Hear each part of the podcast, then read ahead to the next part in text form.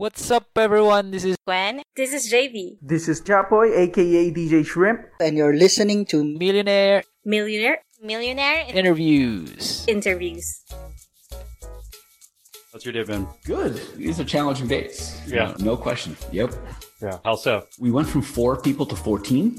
I mean, yeah, I could talk about a lot of this stuff actually, uh, like what we're currently dealing with. I can talk about the story leading up to it and kind of what's different now and what's difficult now compared to, you know, a year ago. And yeah, it's actually an interesting experience because our revenue right now, if you told me that we would be where we are right now a year ago, I'd say, well, shit, I'm going to be super happy. And in reality, I'm stressed and not good enough at my job yet. I have to get better. And it's just a different set of issues. Yeah, no, I'm feeling you on that. And yeah, it's the same thing with the podcast. It's like I set these goals, I've been beating them all, but I'm like, I feel like I should be still doing better. I think that's what makes like an entrepreneur an entrepreneur. But you have to stay away from the unhealthy part Oh, yeah, of it, like right. comparing yourself and all that stuff. And it's hard.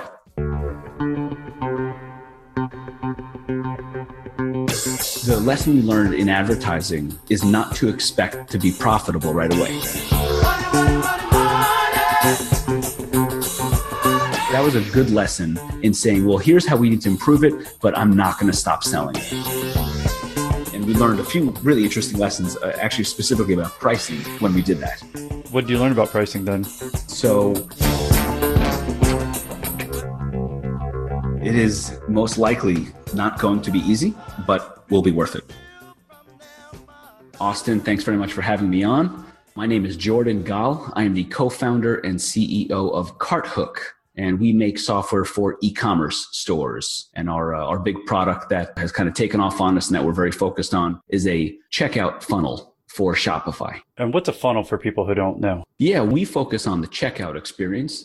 In our world, the checkout funnel is from the point in time that someone clicks buy. They've added something to the cart and then they hit buy or complete purchase, whatever the button says. But now they've gone into the checkout page where they start filling out forms. They fill out their name, their address, their payment information. And that's kind of where we take over. We provide a customizable one page checkout, whereas the default Shopify checkout is three pages and not very customizable. And then what we do that's made us popular is we offer the ability to have post purchase upsells in a funnel after the checkout page. So what post purchase upsells are customers tag their products and then based on those tags they can show after the purchase offers so imagine this when you buy something normally you fill out the page you put in your payment information you hit buy and then you see a thank you page you see a confirmation that you've purchased when using our product the customer goes to the checkout page, fills out the forms, puts the payment info, and hits buy. But instead of seeing a thank you page next, they see an additional set of offers. And the beauty of that is that it does not interfere with the original purchase. And then you can also capitalize on the fact that you know what they just bought, so you know what to offer them. And then the best part is that they don't need to re enter their payment info.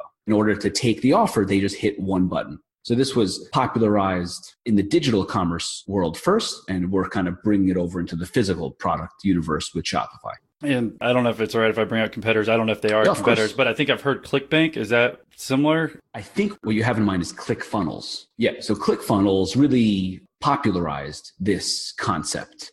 And really what it does is it increases the average order value. And when you have a higher or average order value, you can spend more on ads, you can push harder, you can implement strategies like upselling into a subscription. It opens up a world of possibilities. So what we're trying to do is we're trying to give merchants more control over their checkout process. So it's not like we're geniuses that are pioneering this concept, but what we're doing is we are handing control over to the merchant. And usually in the e-commerce platform context, you have very little control over the checkout process. You can customize the site, you can make it look good. There are themes, there are designers you can hire. But where we come in is at the most critical part of an e-commerce store, the point where people actually give you their money. We think people need more control over that. That's what we're doing. Was there a particular reason that you got into this line of work? Yeah, that's a longer story. I think, you know, that's what we're here for, for this podcast to, to kind of get into. That goes back, I think, eight years now. I ran an e-commerce business with my two brothers a long time ago, like uh, seven, eight years ago. And it was three of us. My older brother was responsible for bringing traffic to the site. I was responsible for converting that traffic. And my younger brother was responsible for everything after the sale email, customer service, and so on. I basically just stared at conversion optimization for an e-commerce business selling physical products for a year and things went well. We went from like $200 the first month and then $1,200 and then it went to like four grand 10, 20, 50, all the way up to like 75 grand a month. And then we sold the business. So that was my life, just optimizing an e-commerce store. And after selling the business, I wanted to get into software with a recurring subscription model. And can we talk before the software Yeah, sure. business, kind of just the things you learned? How long was that company in existence and, and what did you learn while you were doing it? Start to finish, it was like 14 months. I learned it was an education. I really didn't know what I was doing at first. I learned a, a number of things. The first was how to learn, how to identify, okay, I am deficient in this capacity. How do I get better? One of the most important things we did was first you read blog posts and you read some ebooks and you attend some webinars and you start to learn it, then it starts to dawn on you how little you know and how far you have to go right? So it's like okay first step it's going from ignorant incompetence to now you are conscious of your incompetence. So one one level up. What we did then to accelerate was really important. So we set up the store in a way that we thought was going to be optimized and then we hired a consultant and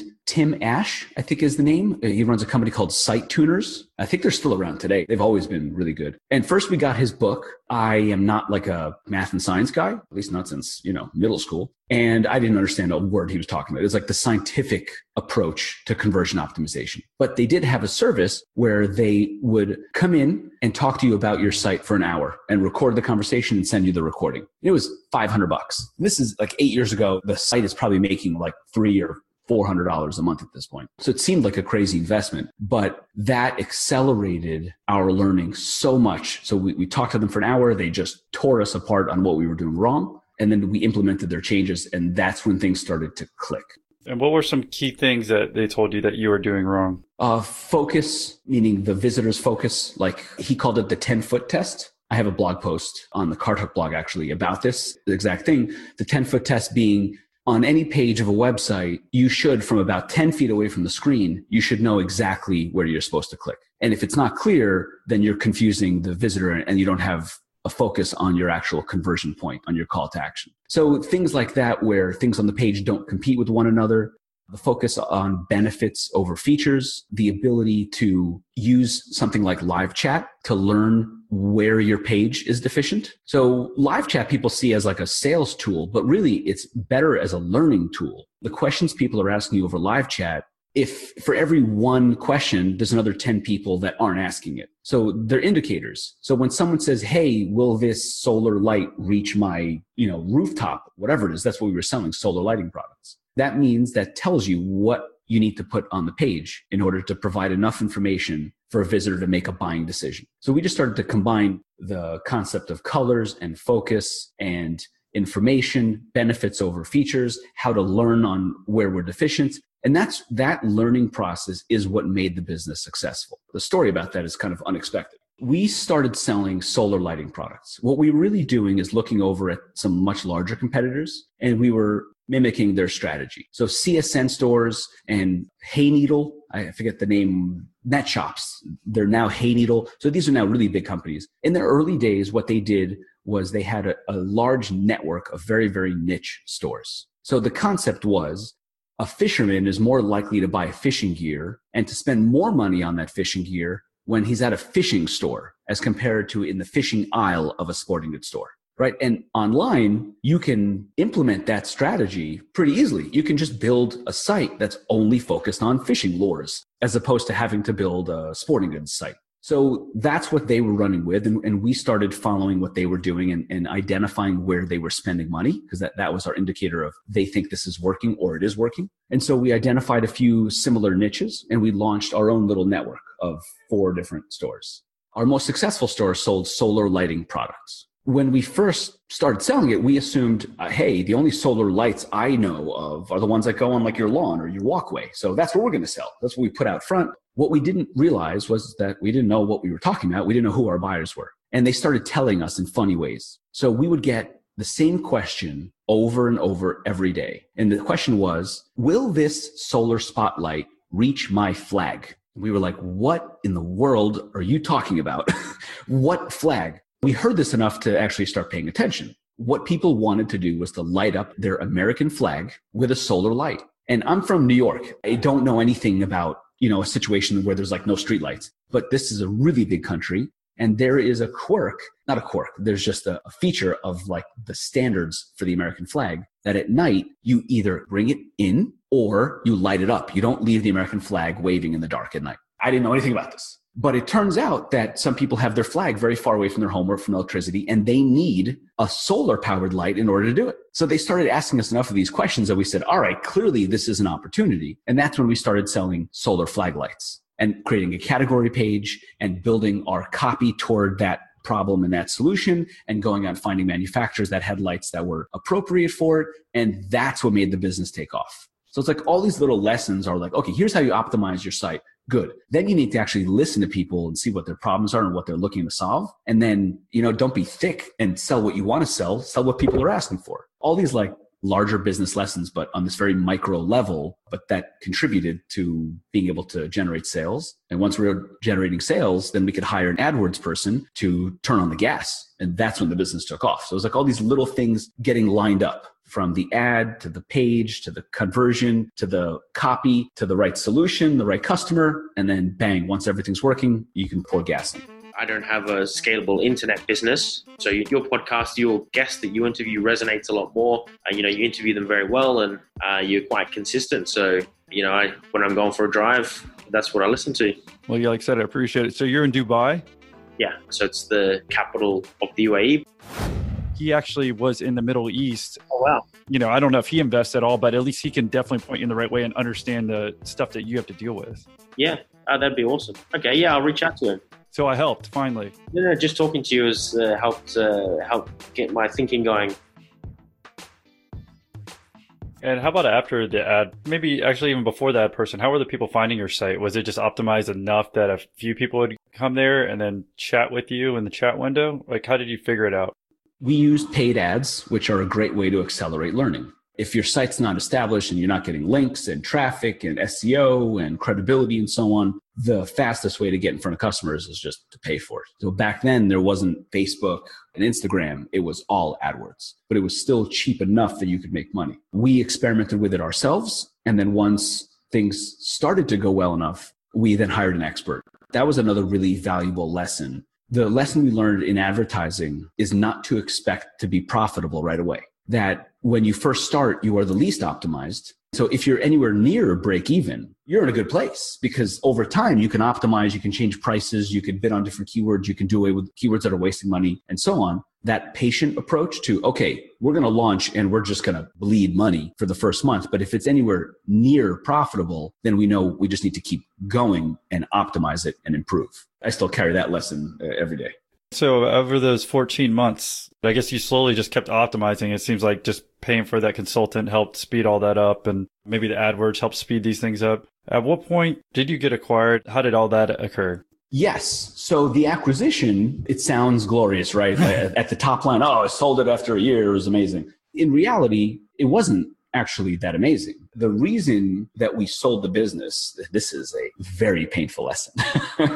the reason we sold the business is because it was painful to grow. So we had the solar store, we had a hammock store, we had a Adirondack chair store and a electric fireplace store, all these very weird niche things that are hard to find offline and that we could drop ship. And so what happened was as we got more successful, there was more and more pain in the business, specifically around customer service, returns, shipping issues, manufacturing issues. There was a lot of pain. And we are ambitious people. You know, we come from an immigrant entrepreneur background. We have big dreams. And the three of us, myself and my two brothers, we require a lot of success in order to feel like we're successful. And, you know, we've got families and kids and everything. So what we saw was, okay, this is cool. We're making 75 grand a month, but retail is retail. It's online, but it's retail. You're still taking home maybe 30%, 20, 40, somewhere in that range. And so it's, you know, it's not that much money, especially split three ways. So we said, okay, that means in order to make some serious money, we're going to kind of have to 10x this thing. And you look over to the pain side of the equation, say, oh man, that's a lot of pain. Do we really want to do that? And that's kind of what started to make us tired in the business and not really look forward to spending five years on it and growing 10x. We started to look for an exit and contacted a broker and then within a week had a buyer and then went through due diligence and you know 45 days from the time we had the conversation and the idea the business was sold The painful lesson comes in in between the two. So we had been talking about outsourcing our customer service for a while. The downside of that immigrant entrepreneur background is sometimes you get stuck in a mindset of doing everything yourself. And that led us to have that mindset and do a lot of that painful work ourselves. After we made the mental switch of, well, we're just going to sell this thing. Let's just call it a day. Let's take home some money and move on to the next thing. Once we made that mental switch, we became more okay with outsourcing and we outsourced all of our customer service. We basically outsourced all the pain. And you know what happened to the business? Nothing. Everything stayed the same. Nothing went bad. We made the same money without any of the pain. Halfway into the acquisition process, we're looking at each other like, man, what did we do? Now it's like, now we're mentally switched off. We've got a buyer. We've got money dangling in front of us. But man, what a painful lesson. We could have grown it for another year, outsourced a lot earlier, and made a lot more money. That hurt. And that's one of those things that sticks with you so now any business I go into, it's with the mindset of, okay, maybe I do the painful part right now, but then I'm going to find someone else, not only to like quote, take the pain away, but they're going to be better at it and they're not going to approach it as it's pain. They're going to approach it as this is my job. I'm a customer service professional and I'm really good at it. So that, that hurt, but that's how the acquisition kind of unfolded with a broker and with some painful lessons. Yeah. And I guess about that point, it's like, hey, if you hate doing your own bookkeeping, you own your own company, there's bookkeepers who love being bookkeepers, right? So you should outsource that and not worry about doing that all the time. Yeah. Sometimes you think you have to go through all these painful things and that it's a requirement in order to have a company and, and it's not. Yes, agree. One of the best things I've done in CartHook in, in the software business now is find a company called Office Engine and they just do all of the back office. And it used to be the bane of my existence. Every letter from the state of Oregon, the state of New York, and DC, and it would just put me in such a terrible mood every time I even interacted with a government entity. And then finding this company just made it all go away. It's crazy. If you don't mind, we'll spend a few minutes talking about if someone actually built a company like yours and they want to sell their company too. Can you tell us about your experience, what you did wrong, what you did right, looking back? Yes, it was a bit of a surprise actually, the way it unfolded. So, first, a business broker for the lower range of businesses selling is the way to go, at least in my experience, in my opinion, and what I've learned since then. So, I have a buddy, Thomas, who runs a company called FEI International. No, it's FE International. They're a business broker. Not only do they give you a dose of reality up front to help you understand what your business is really worth in the open market, your chances of selling it and so on. That that's very important right there to set expectations. But then that process gets hairy. I ended up being a lawyer basically for a month because we had good lawyers, but if you let your lawyer negotiate absolutely everything, you're going to pay a lot of money in legal fees. So the way our experience went was finding a broker that specialized in e-commerce. So he had a network of buyers who were interested in our specific business. So it made sense. And that's why he was able to find a, a, buyer relatively quickly. And then the reason that they actually acquired us was very interesting. They were like an old school company that wanted to get into e-commerce. They had one or two sites and they were kind of struggling with it, but wanted to keep investing in it. And they came across us who were three, three guys in their twenties who were running an e-commerce business with a modern approach, with a software, everything in the cloud, everything paid by the month, everything efficient. And the real reason they ended up acquiring us after doing a little bit of due diligence and looking under the hood was really to take the way we were running the business itself and apply it across their organization. So they were doing everything old school with clunky software that you paid a lot for and consultants. And they kind of saw us using Google Docs, Gmail in the cloud e-commerce platform. And that kind of blew their mind of like, whoa, this is valuable in and of itself. The process, let alone the actual asset that's producing money. That's one of those things where you never really know what an acquirer is after. Yeah, that was just one of those surprising pieces. Yeah. Did they tell you, I guess, after you closed, that's how you figured it out? Yes. While we were in due diligence, where it was kind of a foregone conclusion, like they, they definitely wanted to do it. Now we just need to do the legal stuff. That was what they told us. They came over and said, guys, I have to tell you, this is amazing. Uh, we've not seen this version of things, and this is going to be really important to our organization. I hope you guys feel like you're getting a good deal because we feel like we're getting a good deal between the income producing asset and learning from you guys. This is, we want to make it happen. So did you stay on for another month or two afterwards to teach them or how did that work? There was a period of time where we were like a 30 day period where we were very available and then it slowed down and we would, you know, happily help them along the way over the, the course of the next year, but it wasn't anything too taxing. And then for one week after the sale, one of us went to their office and worked with them for a week and kind of showed them how we did everything. And then the next week you opened up CartHook with your brothers? The next week, I really went back to my family business and we ran that for about a year and then all looked at each other and said, So we love each other more than we love the business. And so let's just stop working together now before things get any weirder. That was a good decision. What's the family's business? My father started a property tax reduction business back in New York and Long Island. So we represent residential homeowners that challenge their property taxes and then take a percentage of the tax savings for the first year. It's a direct mail marketing business. Very cool. So I, I did that like in high school and then I joined after the sale. And then as soon as we kind of broke it up and said, look, let's go our separate ways. It's better for us as a family. That's when I identified, I looked back at the commerce experience and said, which pieces of software that we used am I jealous of? Who do I want to be? And one of those, the one I identified was a cart abandonment software. So this is a piece of software that tracks visitors to the checkout page, captures their email address when they type it into the form on the checkout page. And then if they don't complete the purchase, triggers an email campaign that's designed to bring them back to complete their purchase. So back then it was a relatively novel idea. Now it's best practice, but that was a clunky piece of garbage, that software, but it still made us three, four grand a month. So I said, if I can make a better version of that, I knew what my mental process was every month looking at the books. As you look at line items to say, should we keep paying for this or not? That one was a no brainer. That was, of course, we're going to continue to pay 100 bucks a month because it makes us three grand a month. So next, what else? It was one of those things where it was clunky. I never want to cancel it. And it is directly tied to your revenue. And I said, those are all the things I like. Let me build a better version of that. That's where Cart started. You're talking about you divvied up the parts at your old company with your brothers. Was that your part? Was that your part, the cart abandonment from the old company? Well, the we used someone else's software. Yeah, but what was that your that your part of the company? Is that why you knew it? Exactly. Okay, right, so because, that makes because, sense. That makes sense. Yep, I'm the guy in charge of optimization and conversion, and so that was a conversion tool. So I was familiar with it. So you pulled your experience from there, and then I guess just diving further, how much money did you need to get started, and was it just you? Let's just take it from day one.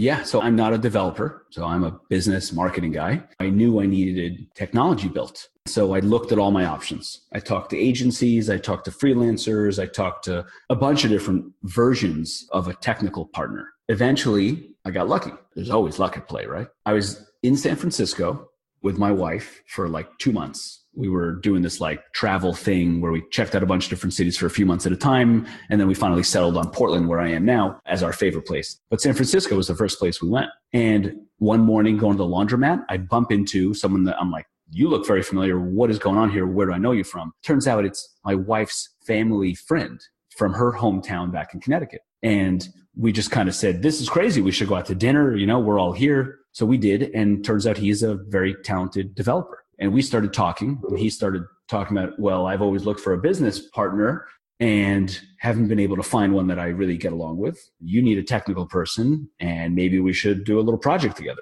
That turned out to be my best option between paying 20 grand for an agency to do it or like that. So it was basically you build it and then let me go sell it and I'll give you a piece of the company and then we'll see where it goes from there. That's how it got started.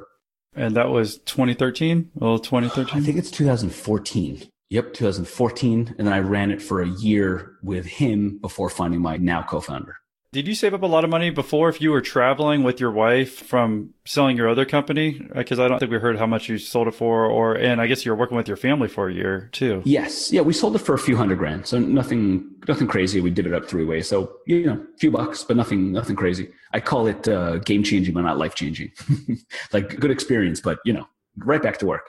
And then the family business I had worked on. And the nature of that business is such that you do a bunch of work. You don't get paid really for a while later. So I basically had a year where I was getting paid for the work I had done a year prior. So between that and some consulting stuff and some little things, I was able to do that. And the truth is our living expenses in the Northeast were pretty high. So to go on the road between Airbnb and co-working spaces, it really wasn't that much of a difference.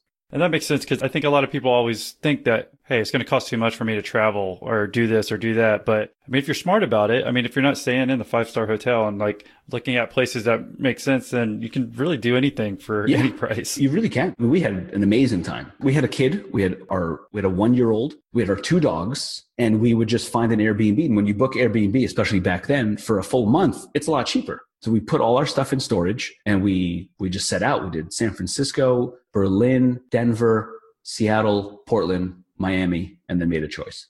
And was that the plan all along that you do all those and then figure it out? Yes, the Or was it you just kind of going month to month to figure out you're going to stop when you wanted? No, our plan was to find a place to move permanently. So that's why we put our stuff in storage, like in one of those like pack rat things that could be shipped to us anywhere. So we just weren't sure. And we thought at worst, what's the worst that happens? We just go back to Connecticut. No big deal. Yeah, I didn't know if you list of your top six. These are for sure our top six. We're going to do exactly one month in each one, and then we'll just decide. It was mostly planned out with with a bunch of wiggle room, but you have to plan ahead of time, especially with a kid. You can't stay in a bad neighborhood. You can't do. You, you kind of have to think it through to a degree. Makes sense. And then, well, let- let's talk about how you're able to start CartHook. How much did it cost to get this thing started and take it from day one? So I was fortunate enough not to have to pay anything for the initial development. I put up the funds for company creation and when we needed designers and some other stuff. So maybe a few grand, I don't know, five to 10 grand for getting everything set up and ready and put some money in the bank account and so on. And then it was basically handed over to me after two and a half months and said, okay, the product is good enough to go sell. At that point in time, I did cold outreach. Just I went to BuiltWith, which is a, a service, uh, a website that's a service that provides you lists of websites that use specific technologies. So we only built one integration for the Volusion platform, which is what I used to run my e-commerce site on. So I figured I could speak, you know, one to one with those people. And I got a list of called 30,000 websites that use Volusion. I would then rank them to see what was like currently ranked by Quantcast or Alexa, some type of indicator that they were worthwhile to pursue. I then sent that list over to a VA in the Philippines. He would go through that and qualify. I had a set of qualifications. Must be in US dollar, must be in English, must be selling physical products and like one other thing. And then that would then be handed over to someone else who would then search for an email address for each qualified site. I would then take that batch of emails and load it up into, oh man, SalesLoft. That was the name of the software. And then I would blast out, you know, 30, 40 emails every single day with a sequence of, Hey, you know, this is what I'm doing. This is what I'm offering. Do you want to talk? And I just did that until I got people on the phone. And once I got people on the phone, I would tell them what I'm doing and who I am and what my background is. And some people said, sure, I'll give it a try. That's it. That's how we did the first 3000 bucks in recurring revenue. Just brute force.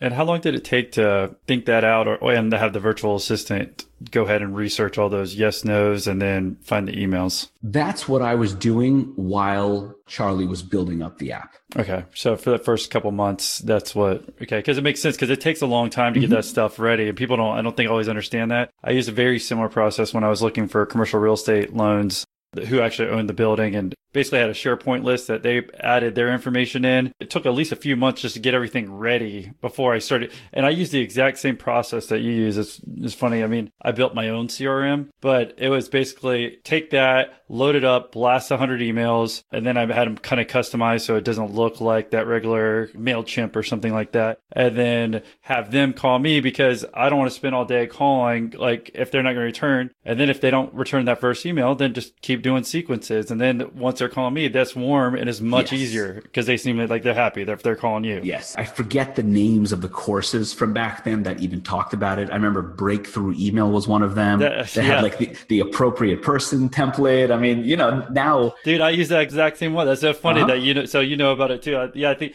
there's name Ari Galper or something. Mm-hmm. I think early 2000s when I started using his thing about the sales, the way to use it Yes. properly. Not just go, hey, this is what I do. It's like trying to see if you're fit and see if it makes sense, right? Yeah. So it, it was popularized back then, and now you have to adjust and you have to do things differently in a more sophisticated way. But back then, that was the tactic that worked. Mm-hmm. It still makes sense to kind of use that tactic I was saying, but I feel like almost everyone, once everyone starts kind of using the same sales language, I've noticed that everyone likes to say if we're a good fit now. And I'm like, ah, that's the language I used to use. I'm like, I got to find something else now if y'all are going to do it, right? some people do like the which one happened to you? You're not interested. You're not interested right now, or C, you got eaten by a bear and we should call for help. Like everyone's oh, yeah, yeah. Yes, Funny guy, yes, yes, funny yes. guy, quote unquote. Right. But hey, it worked and it got me in front of people, it got me into conversations, it it got me listening to what people want and don't want from the product. That was the start of the process of, okay, here's what we have right now. Here's what we need to build up to in order to keep growing.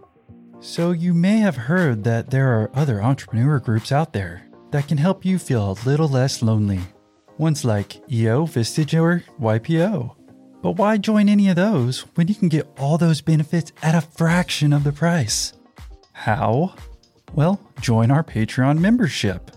You've heard from some of our members how much of a steal our Patreon membership is. So here's some cold hard numbers for you. In year one with EO, you're going to spend 4,900 bucks. For Vistage, you're paying $18,810 for your first year. And for YPO, you're shoveling out $7,050 for your very first year. For our gold Patreon membership, you're getting it at less than 30 bucks a month. Let that sink in. Again, our gold membership is less than 30 bucks a month compared to those other guys that cost 4900 bucks, $18,810, and $7,050. So if you're on the fence, join today before I act like a smart businessman and I raise prices. Just go to millionaire interviews.com forward slash Patreon. Did you know how much you were going to try selling it for? How do we figure out from there once you finally get? Tell us about your first sale. My first sale is funny. I'm still in touch with the guy. My first sale was hit send. 30 seconds later, get a phone call. So it wasn't the first time I, I sent out the email, but this particular send, I remember I was in Seattle in a co-working space called like Nomadic something. I hit send, phone rings. I'm like, whoa, I'm not even ready. And the guy is cool as hell. He's like, all right, I like you. I like this. This is cool. Let's give it a try. I'm like, uh, okay. try to think in my mind, how do I even onboard someone? But he gave it a try. He was kind of forgiving in the process because I was just transparent of like, hey man, you're my first. Like, let's let's do this together. We'll hook it up. Pricing, I've always been really, really focused on. Everything I do, I try to make expensive. And not because I think I'm like awesome, but it's because I am acknowledging that this is going to be really hard to acquire customers and you need as few customers as possible to hit your mark of this is what I need in order to continue the business. I priced it relatively high and I priced it based on revenue. And that was not normally done back then. It was like 29 a month and 49. And I was like, no, if you recover more than a thousand bucks, I'm charging you a hundred dollars. So that, that was the, the truth is there's a little wrinkle in the pricing mechanism that I used for the first like 20 customers. And what I did was I did a cap. I'll cap your pricing at hundred dollars a month.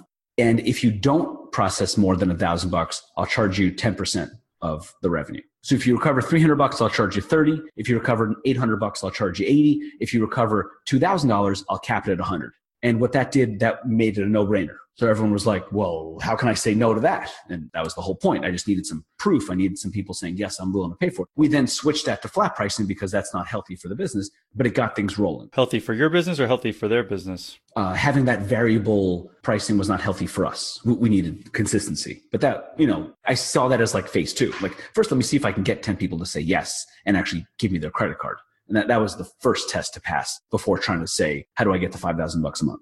Getting those customers, what were you learning? Was there any hiccups in the software? And I guess, yeah, just walk me through after the first couple sales what you were learning. We learned a ton. We learned about what people wanted. We learned about where our limitations were on what we were willing to do versus not. I always like to talk about this with other entrepreneurs that there's always the reality and then there's your perception. And one of the best points of reality is people currently paying you for what you currently have because that tells you that the truth is you don't actually need anything new to make more sales. You're conjuring in your head that you need this feature and this integration, you need to be better, you need to be as good as the competition. But if there are people paying you right now for what you currently have, then anything else is an excuse other than going out and selling. Like, yes, you need to improve your product, but don't tell me that you can't add any more revenue because there are already people paying you for what you have. That was a good lesson in saying, well, here's how we need to improve it, but I'm not going to stop selling. Just sell, sell, sell, and learn and improve along the way. The first, like, big, painful lesson that forced us to adjust was we had Volusion integration and we're selling to them successfully with that cold email outreach.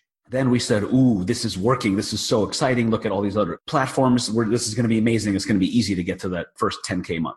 The second we moved off of Volusion and tried the same cold outreach tactic to Magento stores, totally flat. Nothing. And that's because Magento stores are bigger companies. And so Volusion, you email the, you know, support at website.com and the owner is reading it and the owner is responding. When you do the same thing for a Magento store, a gatekeeper is reading it, not the owner, not the decision maker. And you can't get to the decision maker without more. So that forced us to adjust our sales strategy. That put us into a position to find the sales strategy that would help us take off to the next level. And that was integrations. What do you mean by integrations? Okay, so And one second, if you don't mind. Sure. I'm going to say, dude, what I felt the exact same way when I was finding commercial real estate clients is that if I was calling or, you know, emailing company, even though it might be his personal email address that we found, it might be a company that owns 100 plus properties. If that's the case, I'm never getting email back or a call back. But if it's a guy who might own five to 10 properties, I know that's my golden. That's who I'm looking for because that guy's going to respond right back to me. Yeah, it's definitely different based on who your customer, even though you think it might work just the same, it's that little bit of difference can make a big difference. Right. And not to be discouraged by a campaign failing. That doesn't mean the next campaign won't work if you make a little bit of an adjustment. So you're thinking when this happened, you're like, I need to focus on integrations at that point, or is it just kind of you found that out by luck? We kind of stumbled into it. Well, we were open to additional channels. We said, okay, the cold outreach direct sales is cool. Got us our first like 3000 bucks a month. Now, what's going to take us to the next step? And if direct outreach isn't it, then let's be on the lookout for other things. What happened was we started getting emails from other, from merchants using other e-commerce platforms saying, Hey, can you do an integration with XYZ platform? Because I would love to use your software. I heard good things about it. And if you do an integration, then I'll use it. So we'd say, okay. And then we would do another integration. And eventually what dawned on us that the right approach was, wasn't just to do an integration, but it would be to partner with the platform itself. So there's a platform out there for subscription businesses called CrateJoy. When we first bumped up against them and people started asking us for integration, they were a startup also. Now they're like more established. They're doing really well. But when we talked to them, it was like five people. So we had a few of their customers come to us asking us for an integration. We then took that credibility of someone that currently uses their platform and we brought that to them said, Hey, your customers want what we're doing. Why don't we do an integration and then you can announce it to the rest of your customers? And they said, actually, what we'd really like to do because everybody keeps asking us to do it and we don't want to build it because we know it's complicated is we would just like to offer you as a built-in integration into our platform. And that's when it hit. We said, okay, so we're going to build in such a way that it's built into your platform. Every time someone creates an account on CrateJoy, they're already going to have a CartHook integration done. All they're going to have to do is copy and paste their CartHook ID number and they're done. So we did a deeper integration. And not only that, but they built us into their dashboard. So when someone logs into their CrateJoy account, one of the options is set up your CartHook abandoned cart campaign. And that created a flywheel. That created a, you do an integration, you do work for a few weeks, and then boom, three, four, five customers every single day. As they were taking off, they were just sending us customers. So that's what dawned on us. Okay, we need to do more integrations like that. Then we would approach platforms in a different way, saying, people want it. Here are a few examples of customers of yours that want to use it. Here's what's worked with CrateJoy. You get value this way, we get value that way. And that's how we built up to the next level. And how were you able to figure out the pricing for that versus going direct to the customer? We kept it the same. Okay. We would maybe give an additional incentive of like a longer trial or some like not made up incentive, but something that didn't cost us money, something that was valuable but didn't didn't cost money. Three free weeks and a one hour Yep. tutoring session on how to use it. Exactly right, something like that. So at what point did you figure that out? What year are we talking about if we're looking at your timeline? That's about six months in. So what happened was my original co-founder that built the product, about six months in, we're at like that $3,000 a month range. He gets his dream job offer. The company is not making enough for me to make a full-time living, let alone the two of us. The only reasonable thing was to say, my man, take that dream job. I mean, it does not make sense for you to turn this down when this is, this is what you really want to do with your career. So he took the job.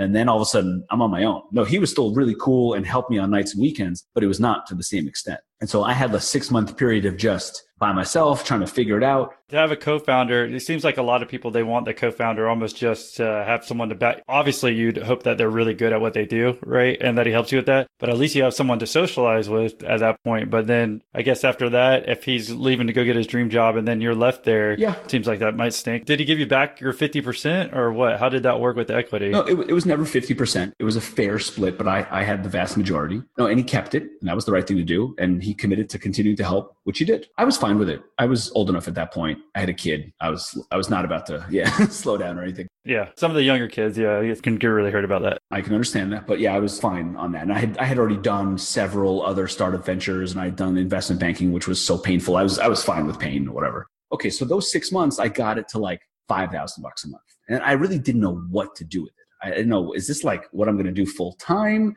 Should I do consulting stuff? I really wasn't sure what it was. And then I got a very interesting email out of the blue. I got an email that all of us should get more of. Hi, Jordan. This is blank from blank company. We are interested in a strategic acquisition of CartHook because it lines up well with our product roadmap. I said, Ooh, that's nice to wake up to.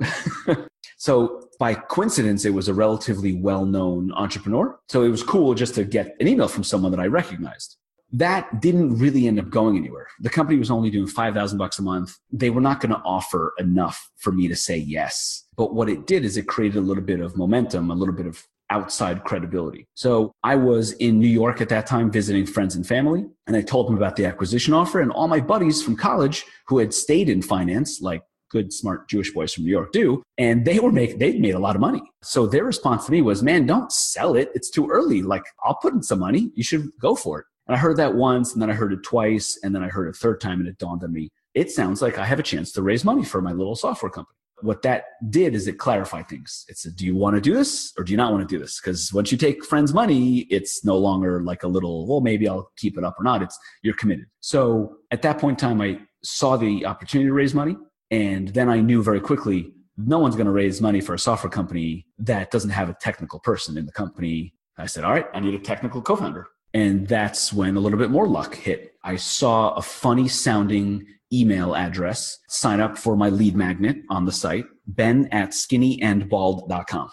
I said, all right, wh- who is this guy? So I check him out. His name is Ben Fisher. Obviously, he's my current co-founder now, but I, I didn't know who he was. I checked him out. He had done some impressive stuff. So I got him on the phone and we had a little courtship. And I basically told him, look, you know, I've got some friends who are willing to put money in. If you want to join me, maybe you bring money from your network and, you know, we, we give it a go. We tested things out for a month working together and then decided that, yes, in fact, we did want to get married and be co-founders and raise money together. That's kind of what started this version of CartHook, the, the more more serious approach to it. That was two and a half years ago. Then it's just the two of you at that point before you raise the money? Correct. Okay. And then you raise the money, and, and then can you tell us how that's changed as much as you can within the last couple years? Sure. It changes everything, but it doesn't change the business fundamentals. It needs to be a profitable company. All investment does is it gives you a little more breathing room and some more people to either ask for advice and also to put pressure on yourself because you're now being watched in public which my tendency is to like sit around and sleep. That's what I would like to do naturally. Uh, so any outside influence and outside pressure is good for me.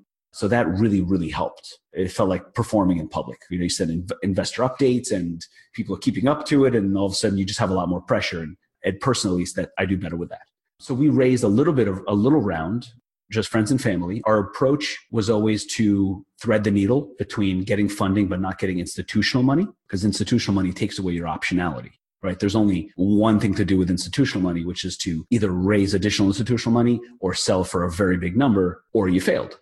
And we wanted the option of having a successful, profitable business be a success, not be a failure just because it can't sell for $100 million or more. So we raised friends and family money instead of institutional. And that got us going. It was just the two of us. Then eventually we found our lead developer, who's our VP of engineering now. We found a second developer and we kind of got to work on building up the product, doing these integrations, improving things. And that got things up to like the 20,000 a month range. Basically, after you got that funding, would you say it's just been slow incremental changes or was there anything else that really has helped you spur your growth? And how many, I don't know if we touch on it, but what's the size of your company today and about general revenues? In January of 2017, it was the four of us. And currently at the end of 2017, it's 14 of us. It was a big growth year. Uh, so things went slow and steady until they went really, really fast all at once. And that. And yeah, you kind of mentioned that. What, so what have you learned over the past year in dealing with that? We took a really big risk. What we saw was that the market that we were in for cart abandonment was going to be really tough to build a healthy company. The competition started coming in, pricing started to get pushed down.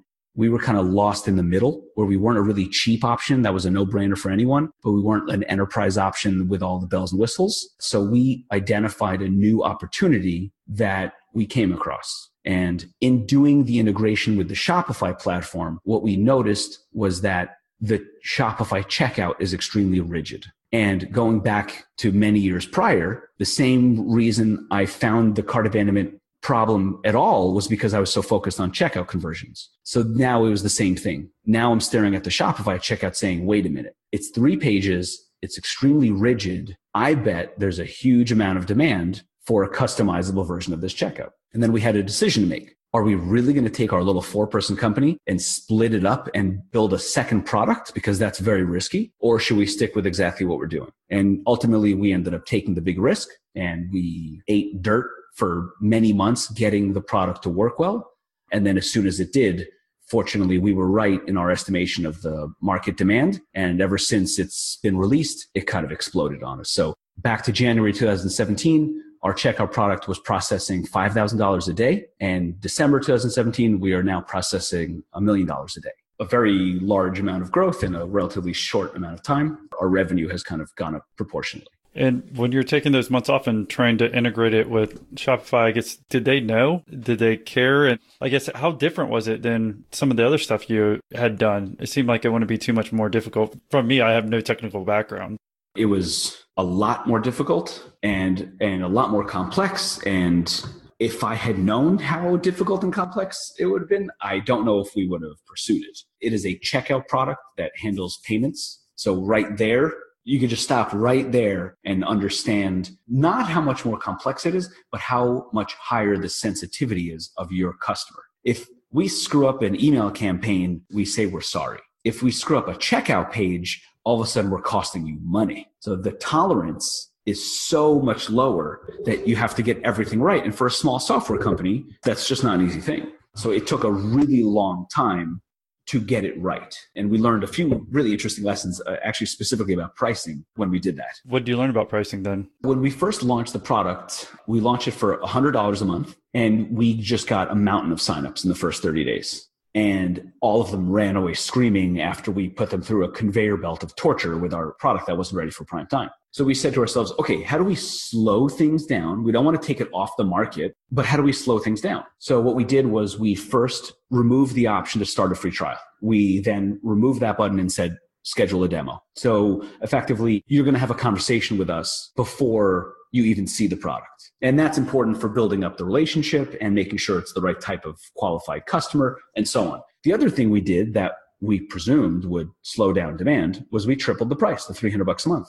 The funny thing that we learned was we got the pricing wrong because demand didn't change at all. So we could still be offering for $100 a month and we would be making a third of the revenue that we're making. That was a very good lesson in, well, we, we got that completely wrong and good thing that we found out.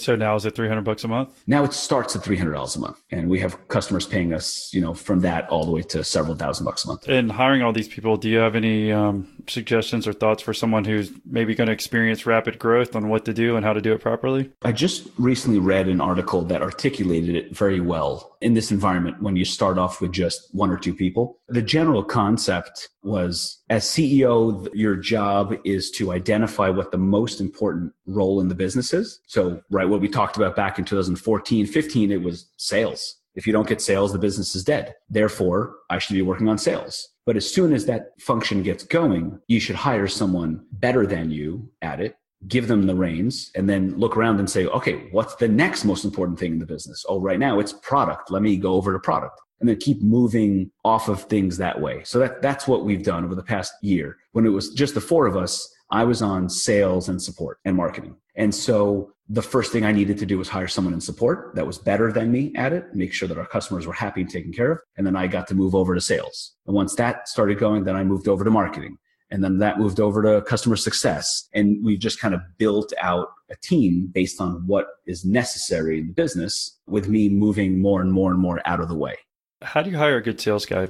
Sales is one of those things that we've we've left out because we thought that marketing was more important for us than sales for right now. So right now I still do the sales when it's a bigger customer, it still goes up to me. But right now, the success and failure of the business is not dependent on sales. It's much more dependent on marketing, support, success, and then uh, obviously technology and product. For someone who doesn't know, how do you kind of define the differences between like the marketing versus sales? I guess I understand in general terms, but I'm just trying to understand how you think about in your head what's considered quote unquote marketing and what's considered sales. Yeah, well, one of the things I've learned over the past year that I'm not nearly as awesome as I thought I was, and I know not nearly as much as I need to know.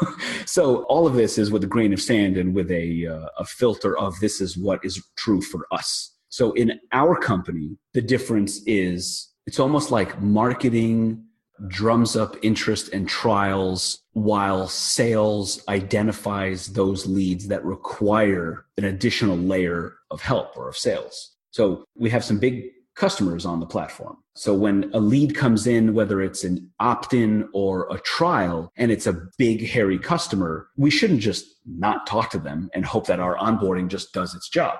A salesperson should reach out to them and say, Hi, this is who I am. Let's jump on a call. So that's when we see sales as taking over.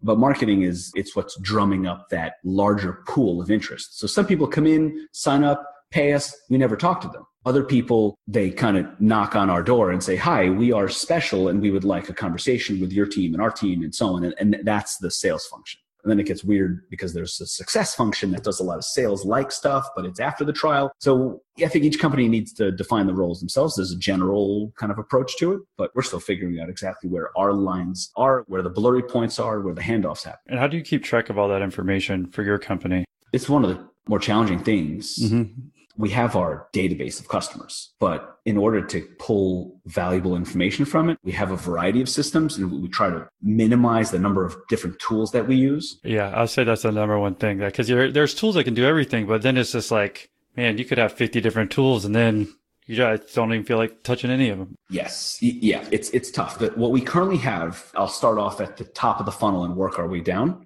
at the top of the funnel, right, let's just say we do Facebook ads and webinars and some content.